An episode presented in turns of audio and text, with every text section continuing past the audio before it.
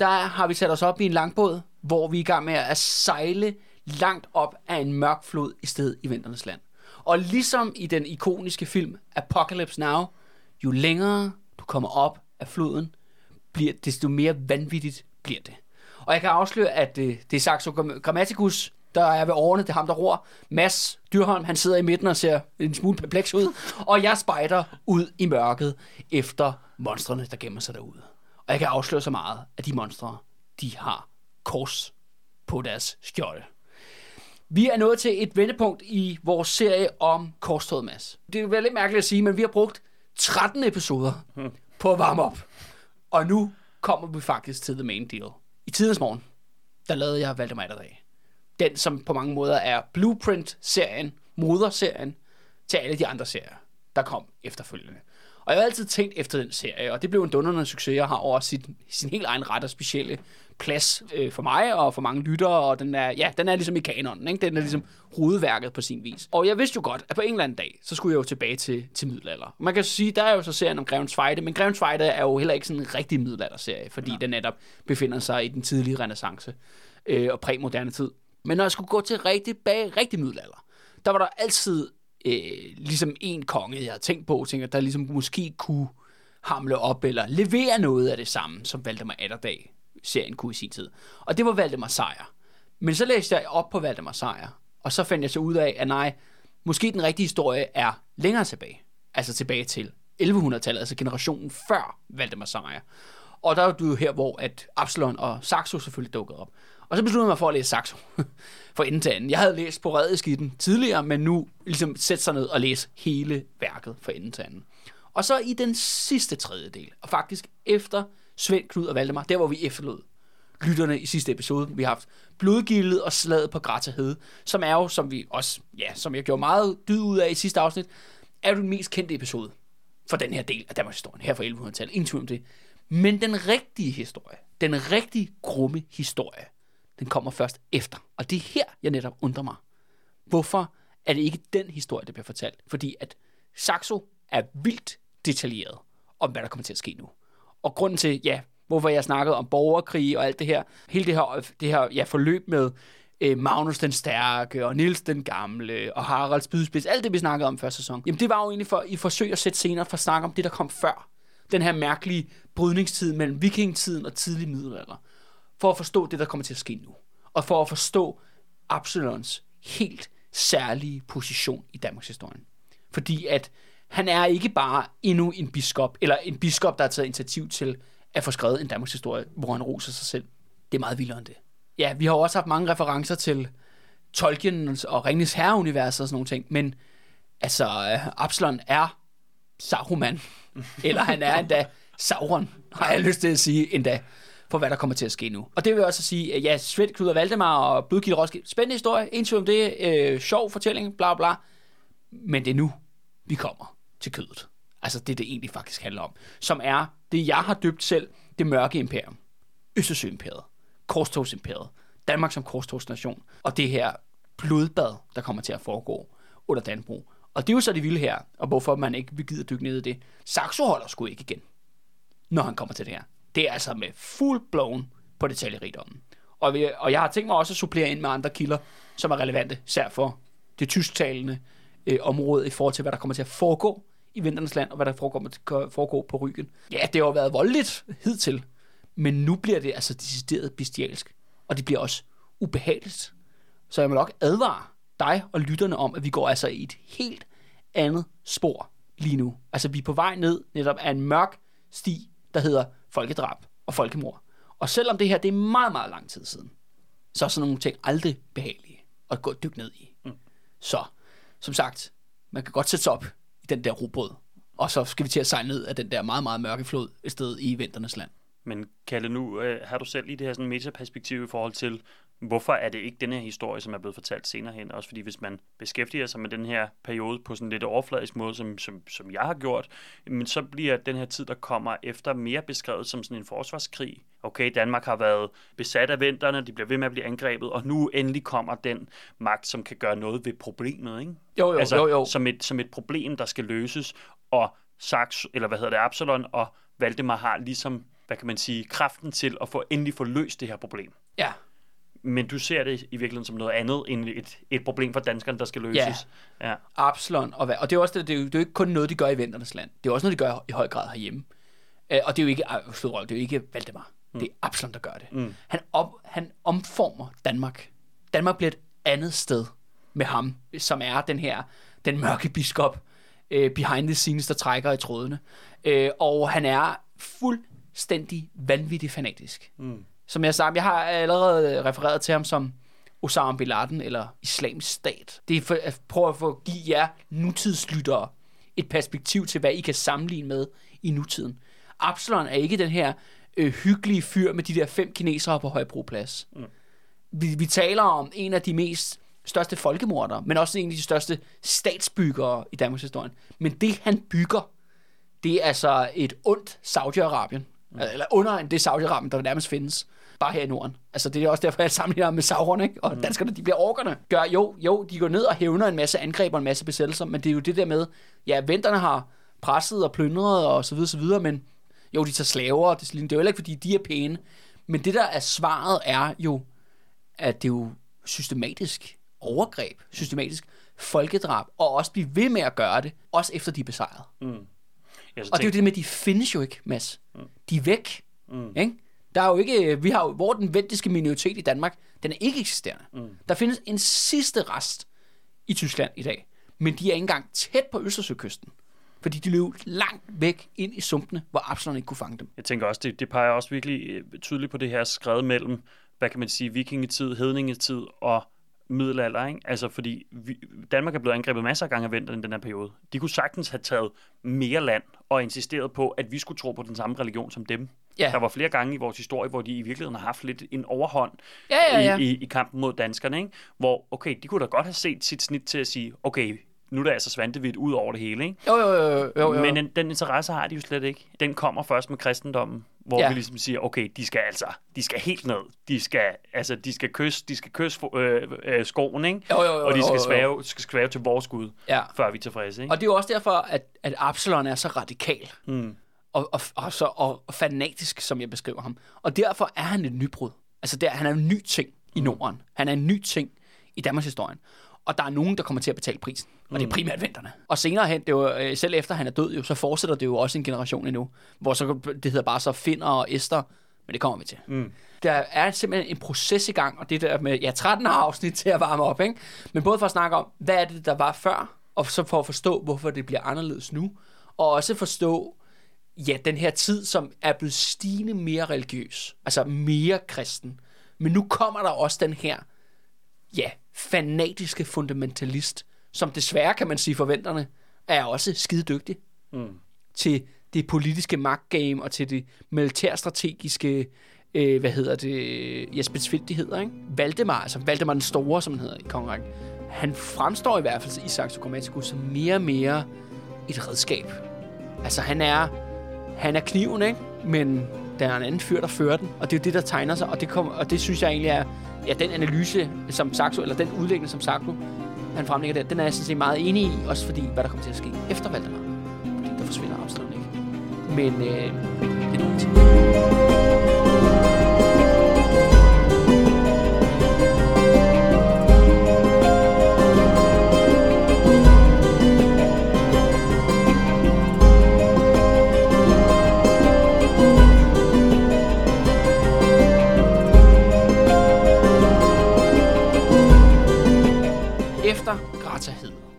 Svend er død. Valdemar er enekong. Om sider er der ro og stabilitet. Han har øh, sat det her rigsråd ned, hvor at Absalon og Esben Snare spiller en stor rolle.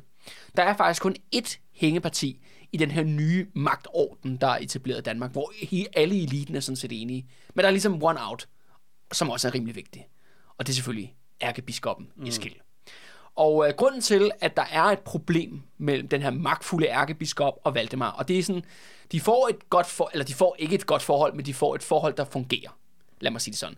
Men de har det problem af, at Eskil er nu en gammel rotte i fadet, efter Valdemar er blevet enekong. Han er plus 50 på den tidspunkt, og det vil sige, at han er jo altså el gammel. Det er som om, han har levet for evigt mm. på det tidspunkt. Altså, han kan jo han kan huske, hvem gamle Nils var. Ja, han har set mange konger dø, ikke? ja, lige præcis. Ikke? Altså, han har set, han har, he's seen some shit, ikke? Ja. Og, og det, han er blevet erstattet med en imposter i en periode. ja, og oppe i et kirketårn i Lund og sådan ja. noget, ikke? Altså, så kan ikke komme sådan en barnerumpe og fortælle ham, hvor skabet, skabet skal stå. Øh, og grund til, at de har en konflikt, det er fordi, at uh, Valdemar har det her projekt om, at han gerne vil helgenkåre sin far. Mm. Altså Knud Lavard, folkemorder Knud, som startede hele det her folkemord i, i en generation før. Øh, og det synes øh, Eskil ikke er sådan en specielt fed idé, at han skal katoliseres og, og få det det himmelske stempel om, at han tilhører ligesom en del af religionen. Ikke? Det synes han ikke er en særlig god idé. Så de har sådan et, et anspændt forhold. Men, øh, men Eskil er også en modstander, man skal, man skal tænke sig to gange om, før man går til. Fordi som der står i en, øh, ikke Saxo, men en anden kilde, som er lidt mere positivt stemt over for Eskild, så er det sådan her, at når han prædiker, så lytter de både i himlen og i helvede. Mm. Altså det er også det der med, at de her biskopper, øh, ærkebispen og de stærke biskopper i Roskilde og Ribe og andre steder, de indtager mere og mere position, som det er dem, der er troldmændene. Mm. Før har vi snakket om troldmænd, der dukkede op sådan lidt ud af det blå. Folk med ma- magiske evner, der kommer måske fra Uppsala Tempel, eller et andet eksotisk sted ude i der, hvor at kortet slutter, mm. derude hvor monster... Irland for eksempel. Ja, Irland for eksempel, mm. ja. Ja, for eksempel. Harald Irlander for eksempel. ja. magiske, med den magiske ø, ikke? Men det er mere og mere de her biskopper, som indtager den her rolle. Og der er sådan her med Eskil, at der går en hårdnakket historie om, at på et tidspunkt, han står der i Lund Domkirke og, og skal ligesom fortælle menigheden, hvor skabet skal stå. Og så er der så en lokal, men magtfuld og rig ridder her i Skåne, som øh, desværre øh, har lidt en frille ved siden af. Mm. Han er altså utro med sin rigtige kone. Og han har også nogle børn med den her frille. Og der vælger han så en dag at, at dukke op med sin anden familie. Altså han har to familier, og han, han er ligesom ham der, den tidligere 3F-formand. Mm. Bortset fra, han ikke gider skjult, ikke? Altså han øh, er den her ridder, han dukker altså op med sin anden familie i domkirken, og det konstaterer Eskil, og så forbander han dem op for, for prædikestolen, ikke? Og, øh, og det sker i påsken. Og så, øh, og så, ja, så går de hjem, og så et par dage efter, så bliver ridderen og hans anden familie simpelthen fundet bestialsk myrdet mm. i hans hus. Og der er folk hurtigt til at erklære, jamen det er, det er Eskild, der har kaldt en djævel øh, op, på, øh, op på jorden til at hævne, sig, hævne det her utroskab. Jeg, jeg tror måske, jeg er enig i, at det nok var en djævel, eller måske rettere en religiøs fanatiker, der lyder de her bud. Fordi dem ser vi også flere og flere af nu i historien. Altså simpelthen enkelte personer, individer, som er så tændt op af den her Taliban-tro, at de er villige til at begå overgreb i Guds navn. Mm. Og så vælger man jo så at tolke, at det er Guds vilje, mm. som de siger. Det er det jo sådan set også. Ja, det er, ja, eller i hvert fald Eskils i hvert fald. Ja. Ikke?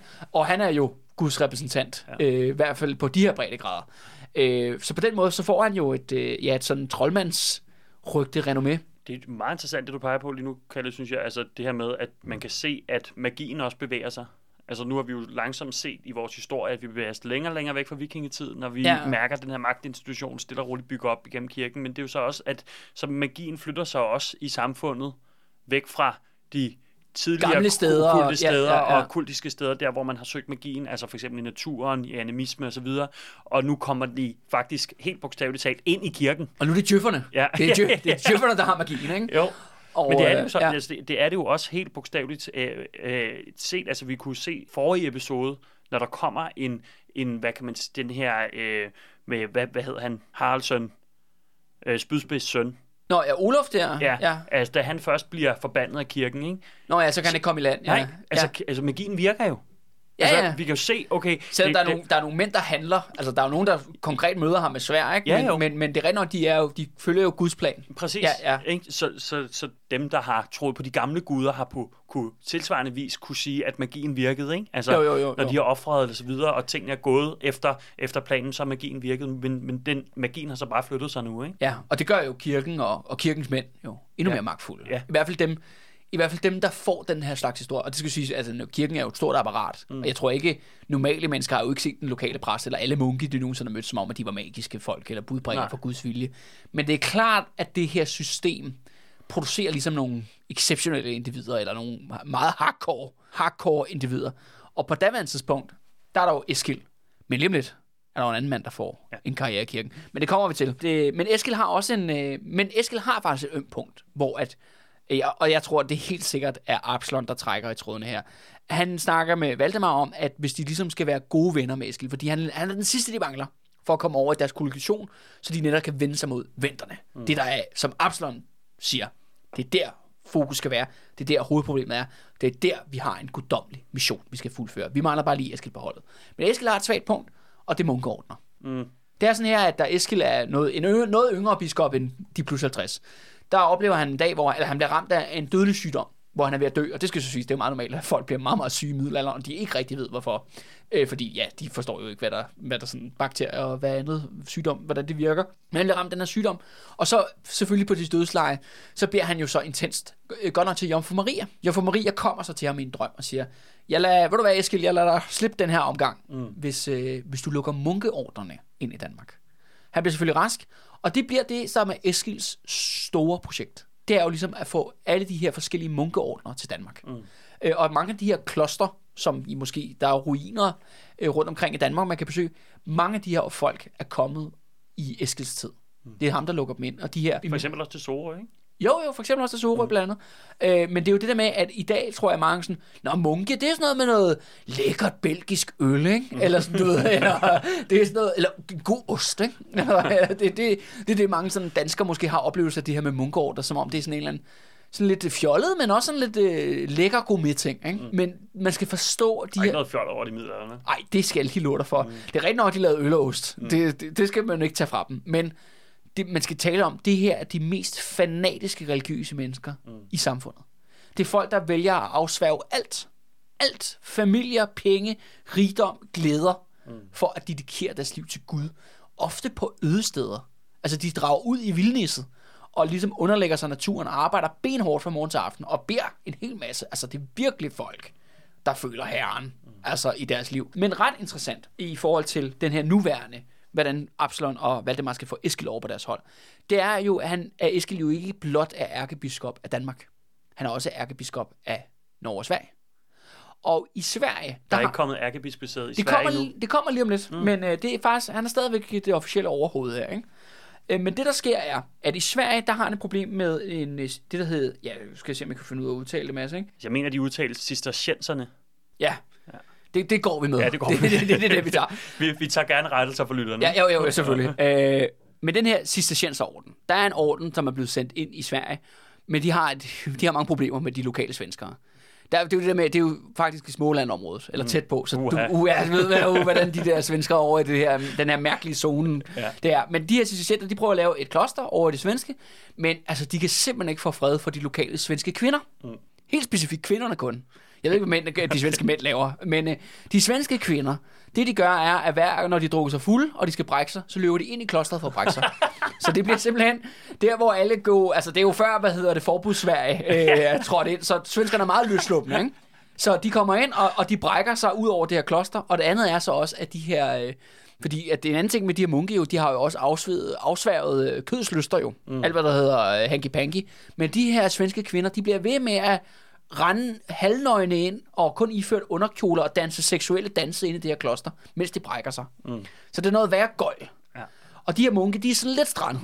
Hvor de sådan, Men hvad er det af foragt, eller er det en eller anden form for, at de prøver ligesom at komme i seng med de her munke, eller hvad, det, hvad er projektet? Det er lidt uspecifikt. Altså, det, det, der, der er også nogle helt sådan banale konflikter om land. Ja. Som, det kan man forstå. Der er nogen, der er, munken, der har fået noget land, og det er der nogen, der mener, det har de ikke ret til. Mm meget klassisk middelalderkonflikt. Ja, nok. Ja, ja, ja, som tusindvis af retssager på tingstederne ja. dengang ikke, har foregået.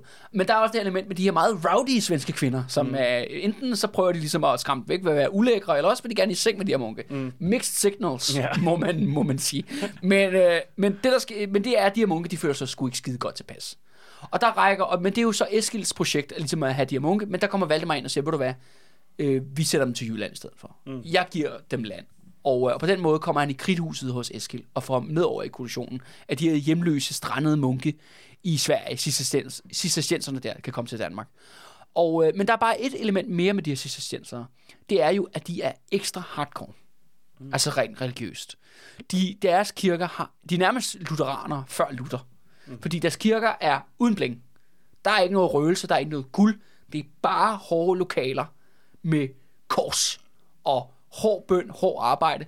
Og et, sådan et god indikation på, at de er sådan lidt ekstra taliban, mm. end de andre munkeordner. Det er, at de insisterer på ikke at farve deres munkekutter. Mm. Deres munkekutter er normalt jo farvet sort eller brun. Men cicistenserne, de insisterer på ikke at farve, så deres kutter er hvide. Og ret senere Mads, bliver det relevant, fordi at øh, flere og flere korsridere fra Danmark begynder at dukke op i hvidt. Mm. Altså, hvid er symbolet på, at man er hardcore. Ja, aske, hardcore asketisk, ikke? Ja, jo, jo. Det er det ultimative signal. Mm. Det er ligesom at hejse det der skide ISIS-flag mm. hen over campen, ikke? Så, er du, altså, ligesom, så indikerer du på, at her, her ja. bliver der stenet nogle mennesker ja. for at blive de højere magter, ikke? Mm. Og det andet er, og der er to vigtige elementer det her. De her assistenser er jo Absalons favoritter. Mm, det er jo dem, han har hængt ud med. Det er han, Frankrig, ikke? Jo, det er dem, han har hængt ud med, da han studerede i Paris. Hele det her Taliban-spor med, at jo jo, vi er kristne, men nu skal vi være endnu mere kristne. Mm. Det kan man se, de bliver lukket ind her, ligesom for, ja, man slår ligesom to fluer med et smæk. Man får ligesom sat ild til den religiøse fanatisme ved at lukke nogle af de værste fanatikere ind, øh, som så øh, åbenbart ikke kunne øh, øh ondulere de der svenske kvinder, men lukke dem ind og ligesom gøre, radikalisere indefra. Det er i Eskils interesse, det er i Absalons interesse, rent politisk-teologisk, men ved du hvad, Mads? Det er fandme også i Valdemars interesse. Mm. Den her øh, abbed, fordi det hedder jo en Ledersen kloster, det hedder en abbed. Den abbed, der kommer med ind og flytter over i det i Jylland, det, det hedder Hvidkøl, tror jeg nok, Hvidkøl kloster eller sådan noget hedder det. Øh, han hedder Wilhelm, og han er franskmand, ligesom den her orden er fra Frankrig. Men det er sådan her, at igennem resten af sit liv, der bliver Valdemar ved med at komme på besøg hos den her abbed Wilhelm. Mm. Hvor de har sådan nogle sessions, hvor at, øh, de øh, råber hinanden. De råber om Gud. Okay. Altså, de, og de råber, altså det er sådan en, jeg har lyst til at sige, at... Øh, er det noget, Saxo beskriver det? Øh, nej, det er fra nogle andre kilder. Okay. Men, det, men der er ret mange i udlandet, der kommenterer, mm. fordi Valdemar blev konge, ikke? Og, og derfor holder man øje med, hvad en konge er gang i. Og folk siger, hold kæft, der læser Bibelen meget. Ja. Og så kommer det også frem, at han opsøger ham her Wilhelm sådan med regelmæssigt mellemrum, når han nu alligevel er på de kanter ikke? Mm. Øh, hvor han har altså debat, dialog med ham om Gud. Og hvor de har sådan nogle sessions i hans munkecelle, hvor at de beskriver, hvordan at folk kan høre, de råber og skriger hinanden, og de græder. Og de beder til Gud. Altså på sådan en helt ultra fanatisk vis. Mm. Der er sådan et form for selvpineri i det, ikke? Sådan et teologisk sex på en eller anden måde, ikke? Jo, jo. Altså, altså jeg har også lyst til at sige, at jeg, jeg kan ikke engang huske, hvor jeg har set det hen. Der var en af de der film om Scientology, ja. hvor at de, de sidder i sådan nogle sessions og begynder de at råbe hinanden. Ja hvor de sidder og råber hinanden. Ikke? Altså det der med, at man, man presser hinanden mm. øh, psykisk. Altså det er sådan helt, øh, jeg har lyst til at sige, det er klassisk kult øh, ja. trick, ikke? Øh, men det har Valdemar med ham her Wilhelm. Og det er ikke fordi ham her Wilhelm at bliver sådan en specielt stor politisk spiller. Og det, men det, jeg synes, det er ret interessant, fordi at Altså selvfølgelig, eller undskyld, Valdemar er jo op, omgivet af kirkens mænd. Mm. Der er Eskild selvfølgelig. Øh, lige om lidt kommer Absalon også ind i kirken. Men når han ligesom skal have det der åbne sit hjerte, ikke? Religiøse fix. Religiøse fix. Så skal han altså op til de der fanatikere i Jylland. Ja. Og have sådan en, en gradsession, ikke? På fuld smadre. Og det er altså også og nyt. brydes fuldstændig ned, ikke? Og jo, så, så jo. bygge sig selv op igen bagefter. Og, og de siger, ja. at det der med, at det, når, det, når det foregår det der, så er det mm. altså for lukkede døre. Ja, klart. Altså, de, det er noget, folk beskriver, altså de siger, at det er noget, man kan høre gennem væggene, eller, eller du ved, at de ved godt, hvorfor han er her, men det er ikke fordi, der er, altså, det er bare de to mænd mm. inde i en munkecelle på det der kloster. Mm. Men det siger altså også noget om, hvor vi er på vej hen her. Ikke? Mm. Altså selv når selv kongen er på det stadie, hvad er de andre så? Hvad med ham der, der myrdede den der familie i Lund? Mm. Hvor er han henne? Mm. Eller sådan, pisker han sig selv? Ikke? Ja. Straffer han sig selv? Altså hvor? Det er bare for at sige, at vi er på vej netop ned ad det der spor. Ja. Hvor at, øh, ja, Taliban og alle de andre, de venter ned for enden. Ikke?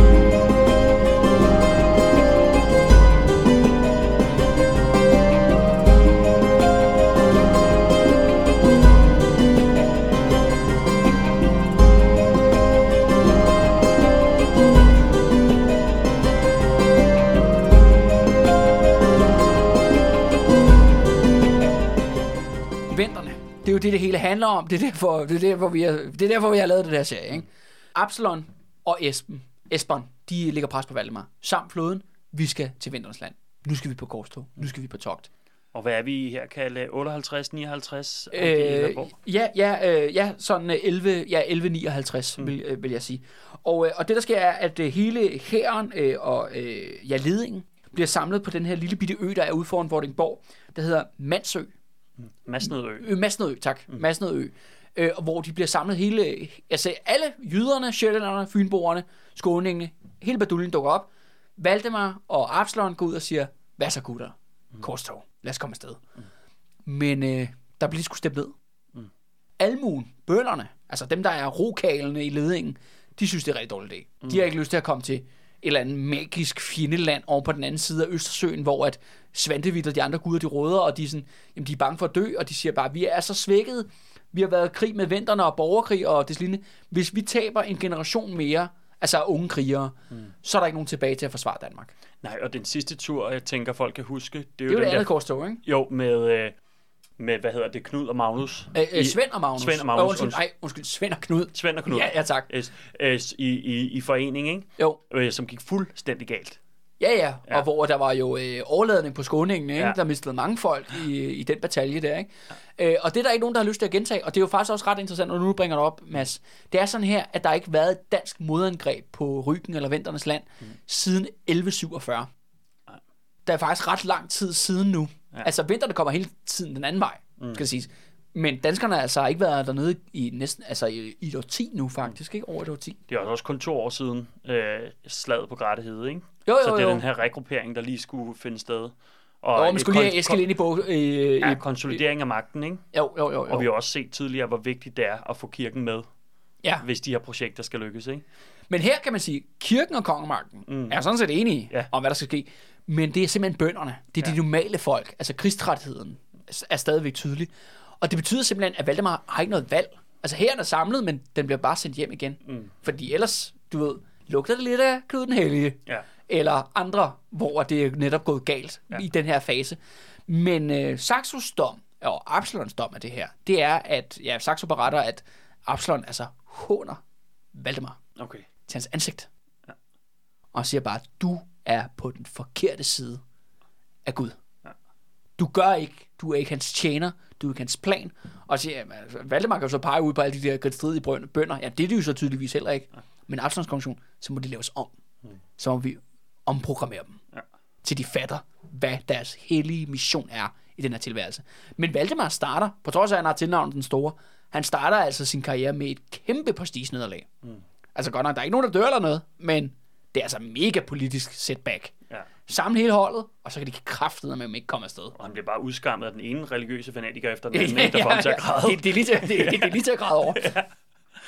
og, men apropos øh, fanatikere, nu sker der noget andet, øh, og ret voldsomt, i Roskilde. Jeg har jo snart, vi talte jo om i den episode, der hedder øh, Den Vendiske Besættelse, at øh, vinterne dukker jo ligesom op på Sjælland og har en stor aktivitet, og nogle gange så er det jo decideret besættelse, og andre gange er det ligesom mix bosættelse, altså mix, og de, nogle af dem bliver jo gift med danskere formodentlig, og får børn, og som man nu gør, og alt det her. Men det gør så, at Roskilde her, som er jo den store by, især efter Slesvig gik under, på grund af Svends angreb der, ikke? At Roskilde får jo nærmest en endnu stærkere position nu, fordi Slesvig er væk. Men den her by er ved at være godt blandet op. Der er ventere, der er folk, der er blandet danskere og venter, og så er der selvfølgelig også et stort element af tyskere, som vi har nævnt før.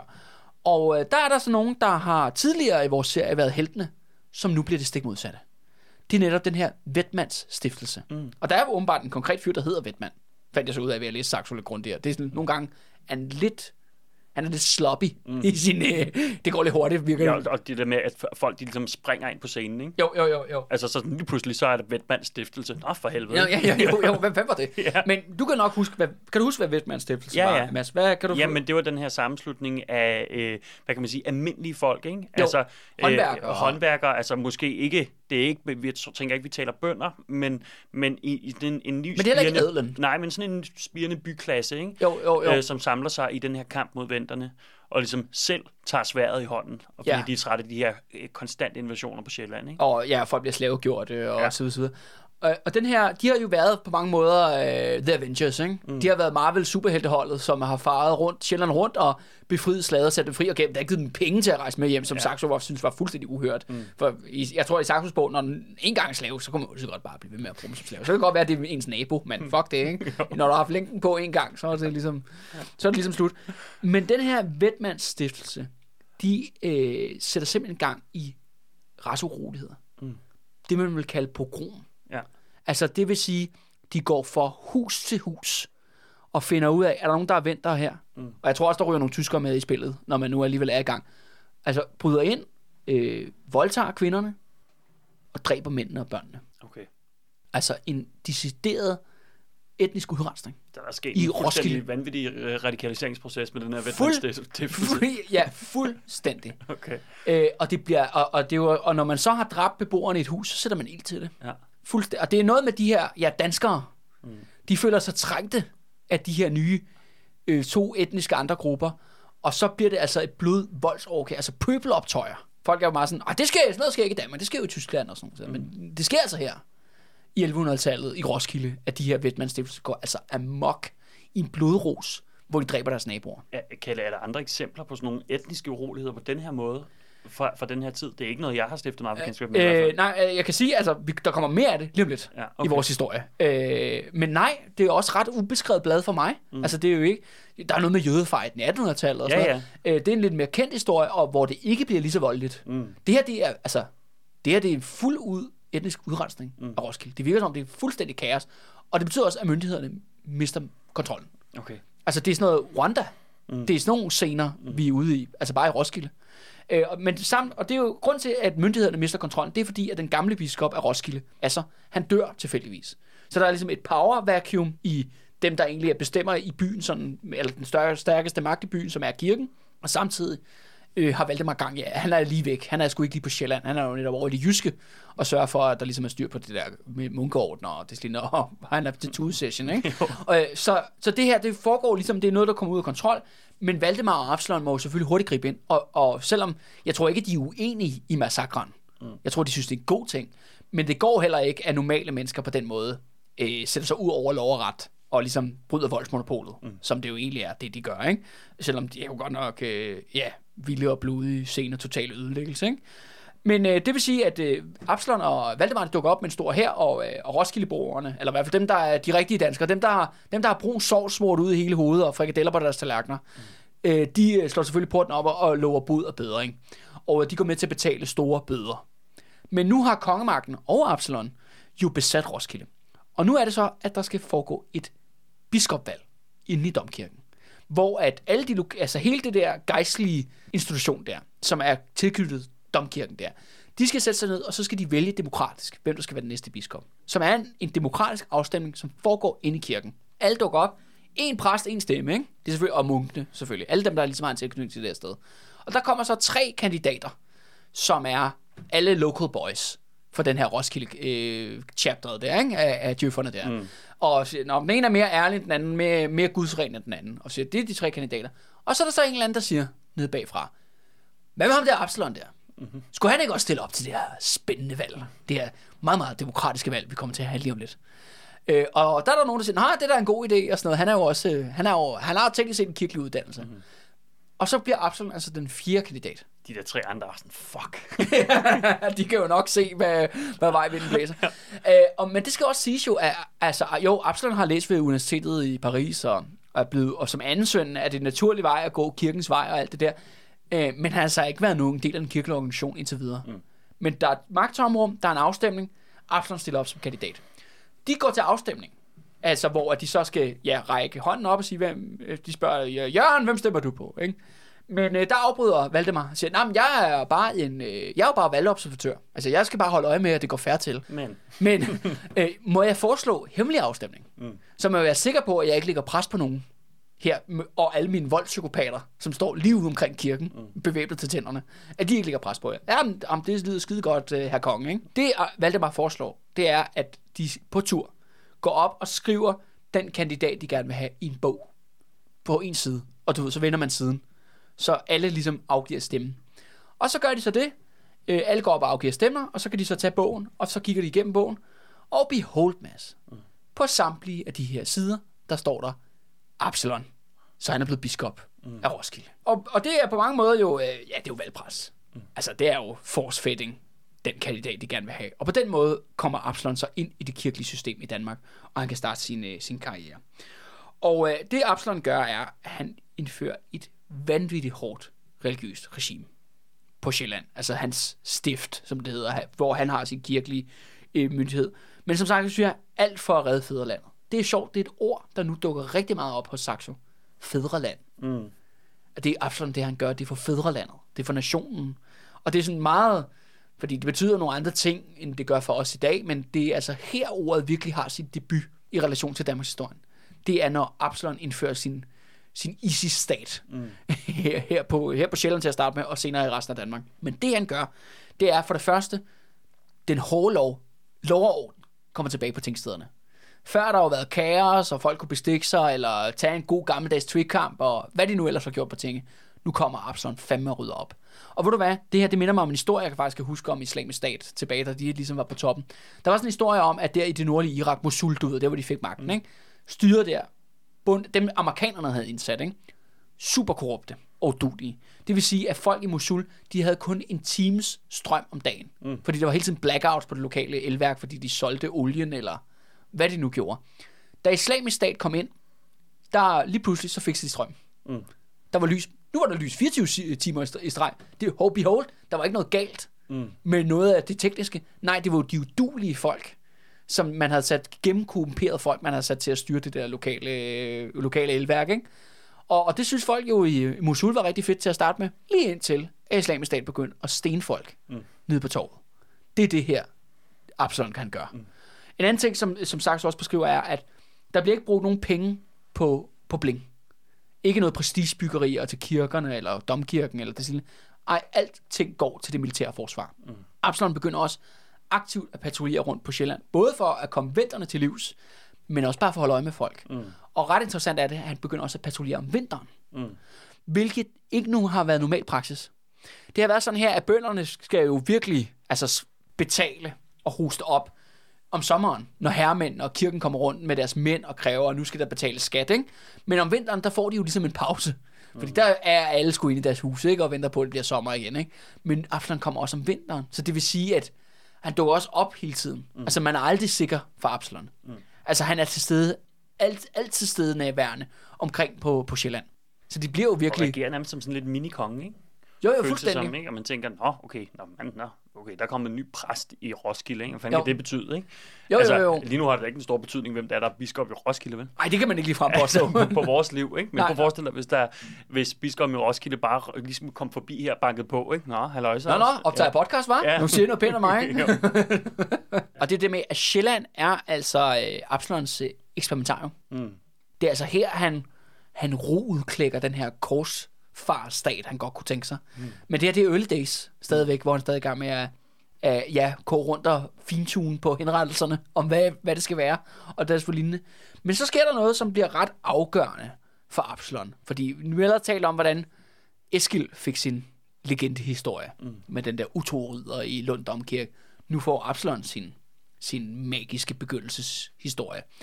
Det, der sker, er, at øh, den sommer, der lander der 24 vendiske skibe over ved Korsør af, eller faktisk ved en lille landsby, der hedder Bos Lunde, som stadigvæk ligger der øh, på Sjælland. Absalon er ude at ride rundt på patrulje, men han har altså kun 18 mand med sig. Altså, så de er 19 med ham i alt.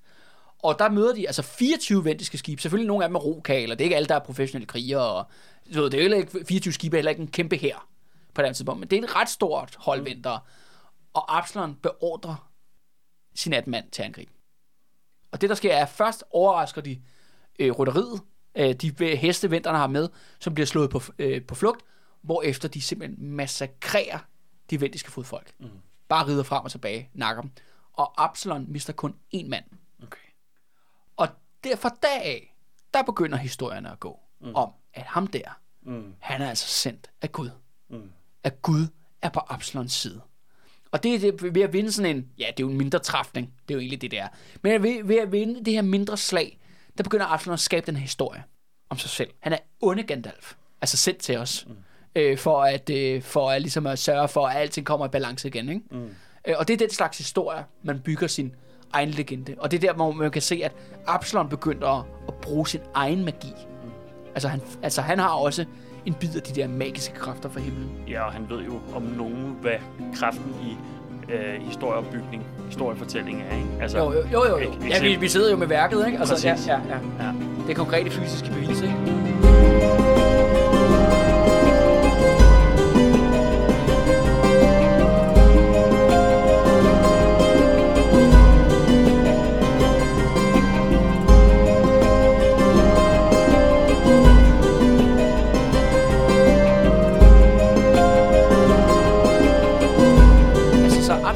Sig stærkere og stærkere i sit, sit sjællandske eksperimentarium.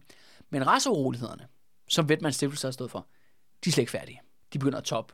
Fordi at jo jo, Roskilde er nu raceren, eller hvad sådan nogle, så skulle jeg sige, Einsatzgruppen vil kalde det. Øh, men resten af Sjælland er jo fyldt op med ventere. Mm. Og Lolland Falster er også fyldt op med ventere. Og dernede på Falster især, der kan man ikke se forskel. Man kan ikke se forskel på, hvem er de rene, og hvem er de urene. Alle falstring dernede, deres blod er besmittet med vendisk blod. De har simpelthen, der var for meget gedeknipperi, ikke? Mm. De har simpelthen, øh, men man kan ikke se forskel nu. Det virker i hvert fald som om, at der er flere overgreb, der finder sted bare ude på landsbyniveau. Altså folk, der dræber deres slaviske eller tyske naboer. Øh, men der kommer også et større større krav om, at alle på Falster skal dræbes. Okay. Etnisk udrensning af hele den ø. Og det er noget at gøre med, at falstringene har jo været dem, der har været lang, længst tids besat af vinterne. Mm. Øh, de er presset, og der er mange af de her falster, falstring, som på god gammeldags dansk vis har valgt at indgå i en form for samarbejdspolitik. Ja, det er At falstringene, det er sådan her, når vinterne har taget slaver på Sjælland, så sejler de dem over til Falster og lader øh, falstringene passe dem, mm. indtil de kan sejle dem videre hele vejen ned til deres eget land. Så de er altså koloratører mm. på sin vis. Men det gør, Vetmans Stiftelse og andre ja, race religiøse fanatikere, de har simpelthen et krav om, at de alle sammen skal dø. Okay. Øh, og det er jo ret vildt. Mm. Og også noget, vi ikke har set før. At der er decideret snakke om den der ø der, ikke? altså Falster ø. Mm. Der skal ikke være nogen mennesker, når vi er færdige. Mm. Den skal bare være tom. Så vi kan ligesom starte forfra, fordi at ja, blodets stamme er ligesom, eller de ja, de er hedningen, ikke? Mm. Selv, når de, selv når de er kristne, er de også hedningen, mm. inderst inde. Mm. De er parasitter, ikke? De, de skal væk. Og det gør så, at, øh, at Valdemar, han, han bøjer sig simpelthen for folkedybet her, og samler den her i Ringsted. Okay. Hvis formål er, at de skal til Falster og dræbe alle okay. mennesker, der er der. Og du kan jo selv forestille dig scenerne i Ringsted. Mm. Altså hadpropaganda på hvert gadehjørne. Folk, der bliver opildnet, ikke? Folk, der tager hvide kåber på, eller hvide øh, kapper på, eller hvad de nu har gjort, og tager måske syre kors på, og så det lignende. Det kan godt være, at vi ikke har et fuldblåen korstog til Ventersland, men nu skal vi et indre korstog. Et indre korstog for at rense de urene, ikke? Væk med, væk med dem, der håner Guds ord. Øh, og, det, øh, og det er lige før, Mads, at det går galt. Og, og jeg skulle sige, at en generation af falstringen vil blive fjernet fra landkortet. Men så griber Herren ind. Gud griber ind. Fordi Gud gør Valdemar dødeligt syg. Simpelthen gør, at han, bliver, at han bliver voldsomt syg, og han bliver nødt til at holde sengen, og han ligger faktisk og svæve mellem liv og død. Og der kommer fra Roskilde Absalon. Og Absalon, han tager hele sit... Han er jo normalt en fyr, der er i kriger, altså i ringbrynjen, ikke? ligesom man står der på Højbroplads i dag. Ikke? Men han, øh, for en gang skyld, så smider han det og tager simpelthen sit øh, sjove biskophat på, og øh, sit outfit på, og begynder så at, at lægge et ord ind for, ind for Valdemar. Og, øh, og det gør så at i sidste ende, der sparer Gud Valdemars liv. Øh, Absalom bliver også selv syg, beretter Saxo, men han kan så skjule, at han er syg over for Valdemar. Øh, og efterfølgende, da, da Valdemar rejser sig for sit dødsleje, så tror han, okay, det er, altså, det er herren, der sender mig et vink med en vorstang om, at de der faldstringe, de skal altså ikke nakkes. Okay. Og Absalon argumenterer for, hør her, de der falster folk, jo jo, de har kulbereret, de, holder, de er også blevet en form for, de er blevet del af slaveøkonomien, ikke? De, mm. de holder, de er ligesom slavernes fangevogter her. Det er ikke dem, der er hovedproblemet. Hovedproblemet er venterne. Hvis vi dræber venterne, så skal de der faldstring, de skal nok falde til patten. De skal nok vende sig mod den rigtige Kristus. Og der er, han har en pointe, ikke? Altså hvis man ligesom fjerner, fjerner venterne, jamen så skal faldstringene nok vende tilbage til folk. Ja, eller hvem der nu end kan være, komme til, kom til at tage sig en ventisk hustru, eller en ventisk mand. Det skal nok, det skal, problem skal nok blive fikset på den lange bane. Alle er jo samlet i Ringsted. Alle har siddet og ventet på, at kongen vil dø. De har set Absalon gå ind i fuld, fuld religiøs outfit, ikke? Han har klædt ud til en stor guldmedalje. Og de kommer ud, begge to raske, og siger, at de har fået signal fra Gud om, at det er altså ikke til Falster, vi skal på korstog. Det er til ryggen, mm. vi skal på korstog. Og nu fatter folk beskeden. Så før, hvor de har stået på hælene, nu falder de altså ind i rækken. Mm. Fordi, okay, man kan jo ikke gå imod Guds plan. Mm. Og det kan du godt se, det er jo lidt smart. Ja, det og, her. Og, og man kan sige, de er jo blevet opildnet allerede, ikke? Altså, jo. man kan sige, de her raceuroligheder tjener sig også til et formål. Nu bliver de så rettet mod den egentlige fjende, i stedet for den indre fjende. Og det er jo derfor, at i 1160 mm. kan korstoget jo begynde. Øh, floden bliver samlet. Først ved øh, Landskrone. Ret sjovt. Saxo bemærker også lige, at Valdemar tør heller ikke gå i land. Okay. Han holder sig langt væk fra det der. ja. øh, men, så det er bare for at sige, at øh, forvandlelsen, der lever altså stadigvæk. Ja. Men floden bliver samlet, og Saxo beretter, at de har faktisk 260 skibe mm. samlet der i Øresund. Og så sejler de afsted. Og de sejler ned til, øh, til Møn, som ligesom er det sidste springbræt, sidste station i Danmark, før du når Ryggen, Vinternes land. På Ryggen der, der har faktisk Absalon har et lille strejftog, hvor han er ude og sejle rundt og tjekke, tjekke ryggen ud. Og det han opdager jo er, de er klar. De har ikke set en dansk kriger dernede i et år og et årti. Det er, det er kvinder og børn, der er ude på markerne. Det er køer, der går på græs. Altså, det er meget, meget idylliske, jeg næsten lyst til at kalde det, Bornholmske scener, ikke? Mm. Altså, det er sol over Gud hjem, ikke? Ja, og måske det sidste, de har hørt, det er, at de er på vej til Falster. Ja, ja, ja. Ikke? ja, og venterne bare tænker bare, yes! Ja, ikke? ja, det, dræber, nu dræber de hinanden igen, ikke? Ja. Det er jo det, det, det, det, de kender bedst, de der skide danskere, ikke? Ja. De der skide kristne, ikke? Der er ikke nogen, der forventer noget. Så Absalon er bare sådan, yes, det bliver nemt det her. Mm. Det bliver nemt. Gud er på vores side, ikke? Han fiser tilbage, mødes med Valdemar og Storfloden, der ved Møn, hvor de alle sammen ligger, og siger, ved du hvad, lad os bare sejle med det samme. Det skal godt nok sige, det er sent på dagen, øh, solen er ved at gå ned, øh, og, det, og det vil så betyde natsejlads. Og der er Valdemar sådan, ej, det er sgu en dårlig idé. Øh, det, det, det plejer ikke at gå godt. Øh, lad os ellers holde os til det, vi ved, vi sejler næste dag. Og Absalon, igen, foran rigsrådet, har jeg lyst til at sige, kongens råd. Altså alle de mest prominente herrefører, inklusive ham der Vetman, mm. for Vetman Stendelsen, han er også med. Eskil er også med. Og begynder Absalon at svine ham igen. Mm. Og sige, hør her, du lytter ikke til Gud nu. Jeg er Guds ord. Mm. Jeg er Guds profet. Mm. Jeg siger, vi sejler i aften. Og Valdemar siger, nej, nu er det altså mig, der har vundet den her borgerkrig. Mm. Og ikke dig, fosterbror. Vi venter til i morgen. Absalon stormer resten ud af det der telt, hvor de har haft møde. Og hvad sker der hen over natten? Vejret trækker op. Der kommer storm. Mm. Og rigtig mange af de her skibe bliver simpelthen slået til pindbrand. Okay. Op af Møns øh, klint. Mm. Og næste dag, der Valdemar vågner op og ser, havet er øh, vildt og voldsomt. Det regner, det stormer, det lyner, det tordner. Og hvem møder han nede på stranden? Eller undskyld, der møder han selvfølgelig Absalon. Og siger, I told you fucking so. Mm. Lad være med at gå mod Gud. Mm.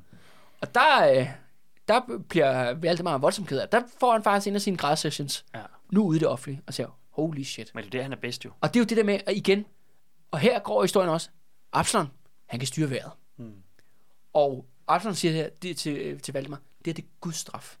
Det er Guds straf mod dig, fordi du er en arrogant konge. Fordi du ikke følger Guds plan. Mm. Og derfor straffer han os nu. På den her måde. Kollektivt. Så alle fatter beskeden, at du er on the wrong side ja. af Jesus Kristus her. Og Absalon, eller Valdemar, han ligger så fladt ned. Mm. Og det var sådan, hvem er kongen? her, ikke? Ja. Og det er også det med, det vanvittige er også med Absalon. Man kan også godt mærke, i hvert fald hvis man skal tro Saxo, ikke? han føler den sgu også. Ja, Saxo? Ja, Saxo føler den, men Absalon føler den. Ja. Altså, han har en direkte forbindelse. Ja, ja. Han har, en, altså, det er ikke bare, det er ikke bare at tolke Nej, nej. Vejret. Nej, nej, han mener sgu, jeg har den fandme. Mm. Det, er, det er mig, der styrer vejret. Eller jeg styrer vejret for Gud. Det er helt vanvittigt, men, men øh, selvom øh, vejret bliver... Øh, øh, men Valdemar beder så, kan du ikke formidle Gud? Mm. Jo, jo. og Absalon, han trækker sit bispeoutfit igen, og holder sig messe. Og da messen er slut, der begynder vejret så at lægge sig. Stormen sim- simpelthen at lægge sig. Og så siger han, nu er det nu. Så alle mand springer ombord på skibene, altså de skib, der stadigvæk kan sejle. Dem, der ikke kan sejle, de bliver nødt til at blive på møen. Men de sejler afsted. Men det er stadigvæk, altså godt nok er det stoppet med at regne og blæse helt vildt, men bølgerne er i oprør, skal siges. Det er nogle hårde bølger, de har der hen over Østersøen. Og det betyder faktisk, at flere af skibene begynder at gå op i limningen. De begynder simpelthen at flække ad, skilsad, inklusiv Valdemars kongsskib, går også op i limning. Og han bliver simpelthen nødt til at skifte over på, øh, på en anden båd, i løbet af, mens de sejler over Østersøen. Igen, en ydmygelse. Mm. Gud, der straffer Valdemar, mm. for at sætte sig mod Absalons ord. Og de mister rigtig mange skibe på den måde. Der er mange, det skal sige, skibene går ikke under, men de bliver simpelthen nødt til, vi kan ikke sejle videre, vi vender hjem. Og det vil sige, de sejler mod, altså mod vinden på vejen til ryggen, så hvis du vender om, så er du altså hurtigt tilbage på møn, fordi så er der altså vinden med dig. Så slipper du for at ro. Så kan du sætte sejl, ikke? Og da de ankommer til, øh, til ryggen, der har de kun 60 skibe. Så fra 200 til 260. Det ser ikke godt ud. De lander på den her, øh, ja faktisk, øh, mennesketomme ø, der hedder Hinden, Hindensee, tror jeg nok, den, det udtales i dag på tysk, det er jo en del af Tyskland i dag. Som er sådan en lille, lang, tynd ø, som er ligesom ude på øh, Rygens øh, vest, vestlige side. Der er ingen mennesker, og der ligesom, ja, der sunder de sig oven, oven for den her stormfulde sejlads, de har haft. Øh, og allerede her, da de lander, der begynder der at gå rygter om øh, mytteri. Der er nogle af de her folk, som har klaret den natur, som ikke har lyst til at gå hele vejen. Altså, og siger, nu er vi i vinternes land. Det her skovguderne bor. Det her svantevidt bor. Mm. Øh, vi er for få mænd. Og de er for få mænd. De kan ikke tage Akrona, altså hovedtempelbyen på ryggen. Det bliver simpelthen ikke den her omgang. Det kan de se på det nu. Det er simpelthen ikke nok kriger. Og her er der faktisk to skibe fra Halland med deres øh, ja, adelige øh, kaptajner, der simpelthen øh, stikker af. Okay. På trods af, at de faktisk har haft et møde med Absalon lige inden, hvor de siger, ved du hvad, vi tør sgu ikke, øh, vi skal hjem til Halland. Og Absalom siger, hvis I, hvis I, hvis I går nu, så forbander Gud jer. Og hvis det ikke er nok, så kommer jeg og dræber jer. Mm. Så er det simpelthen dødsstraf. Men de stikker altså øh, øh, stadigvæk af, på trods, og Absalon fortæller så at Valdemar nyheden, og, og Valdemar siger, at det, dem skal vi nok have gjort op med på senere tidspunkt. Men nu er de altså kun nede på 58 skibe, så de er svært ved at holde sammen på styrkerne. Og her beslutter de sig for at holde et krigsråd.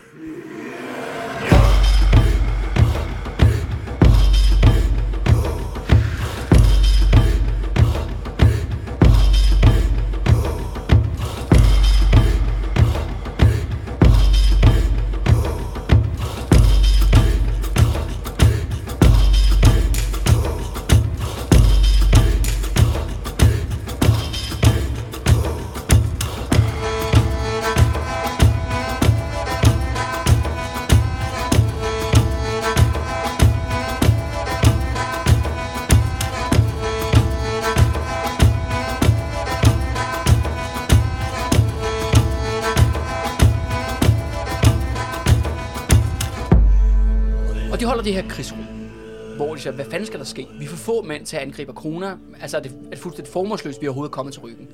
Men der jeg Vetman igennem og siger, det kan godt være, at vi ikke kan tage deres hovedfæstning og deres flåde og så videre. Men ved du hvad vi kan? Vi kan dræbe kvinder og børn. so we are going dark places, ikke? Ja. Og det bliver de sgu enige om, at det er det, de gør. Så næste dag, så lander de med mindre både fra det der Hintensee over på, på Ryggen og nogle af de andre små øer, der ligger derovre.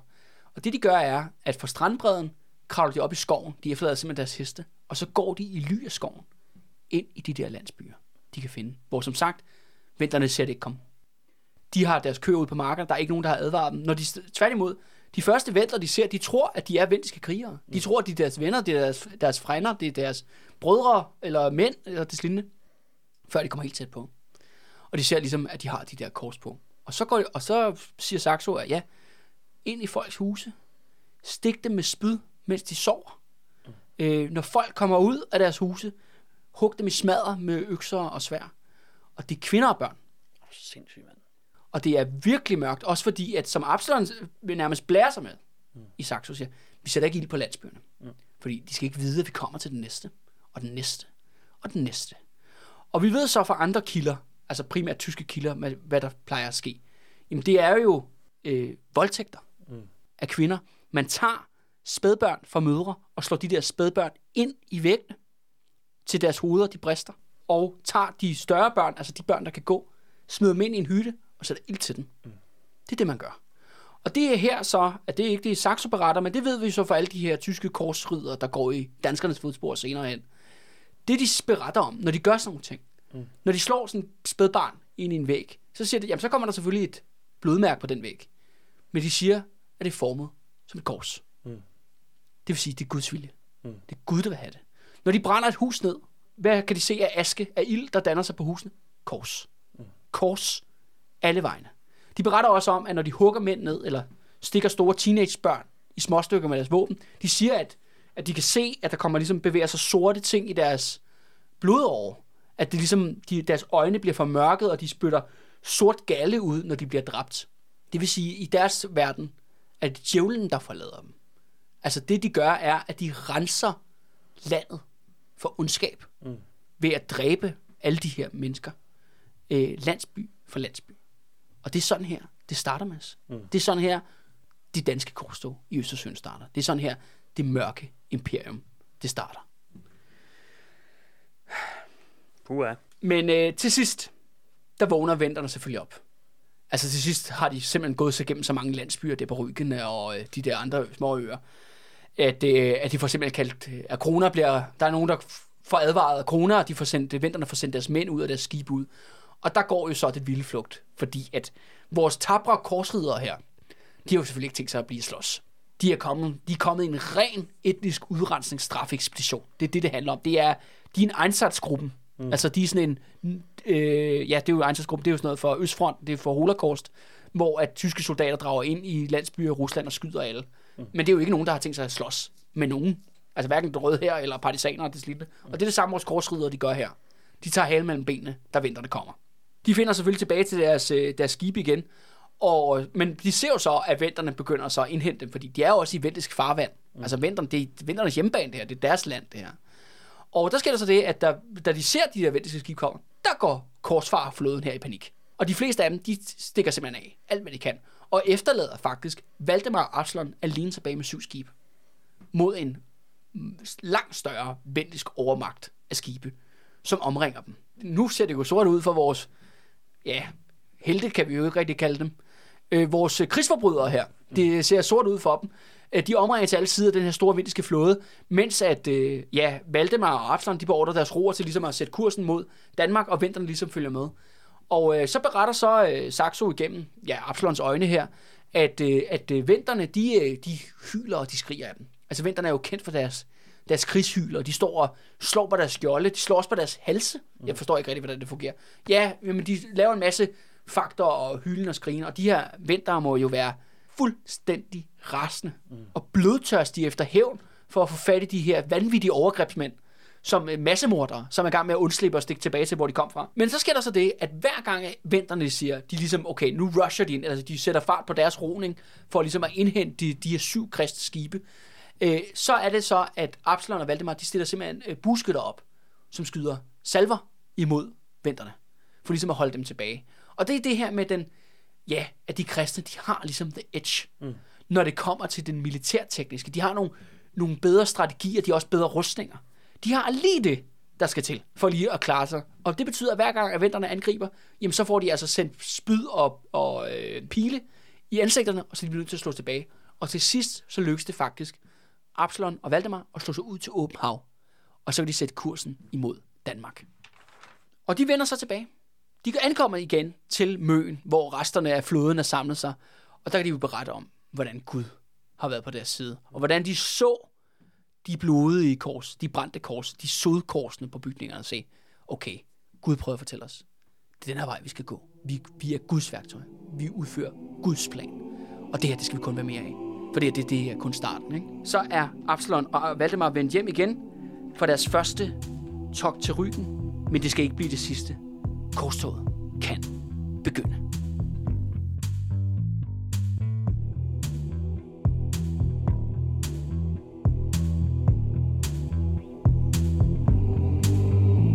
If you are the dealer, I'm out of the game. If you are the healer, means I'm broken and lame. If thine is the glory, then mine must be the shame. You want it darker we kill the flame.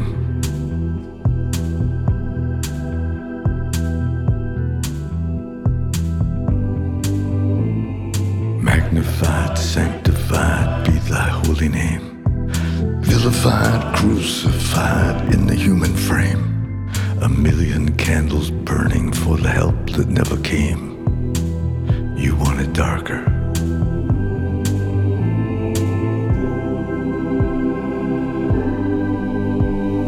Nay, nay, nay. I'm ready, my lord.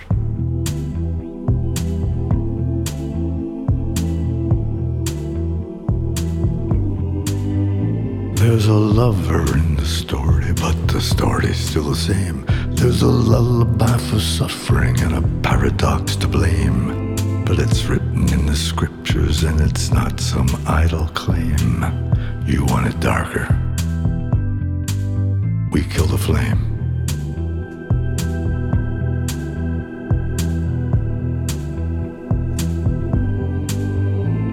They're lining up the prisoners and the guards are taking aim. I struggled with some demons, they were middle class and tame. I didn't know I had permission to murder and to maim. You want it darker?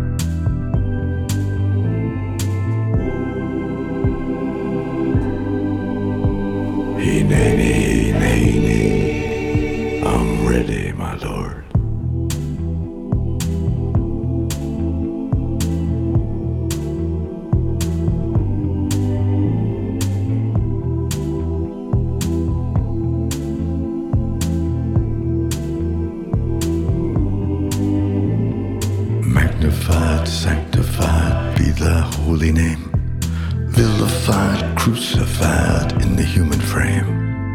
Million candles burning for the love that never came. You want it darker. We kill the flame.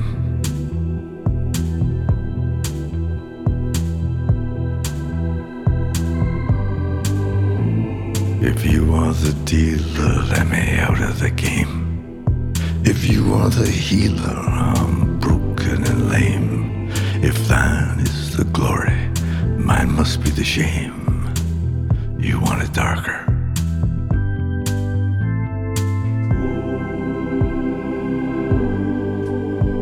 He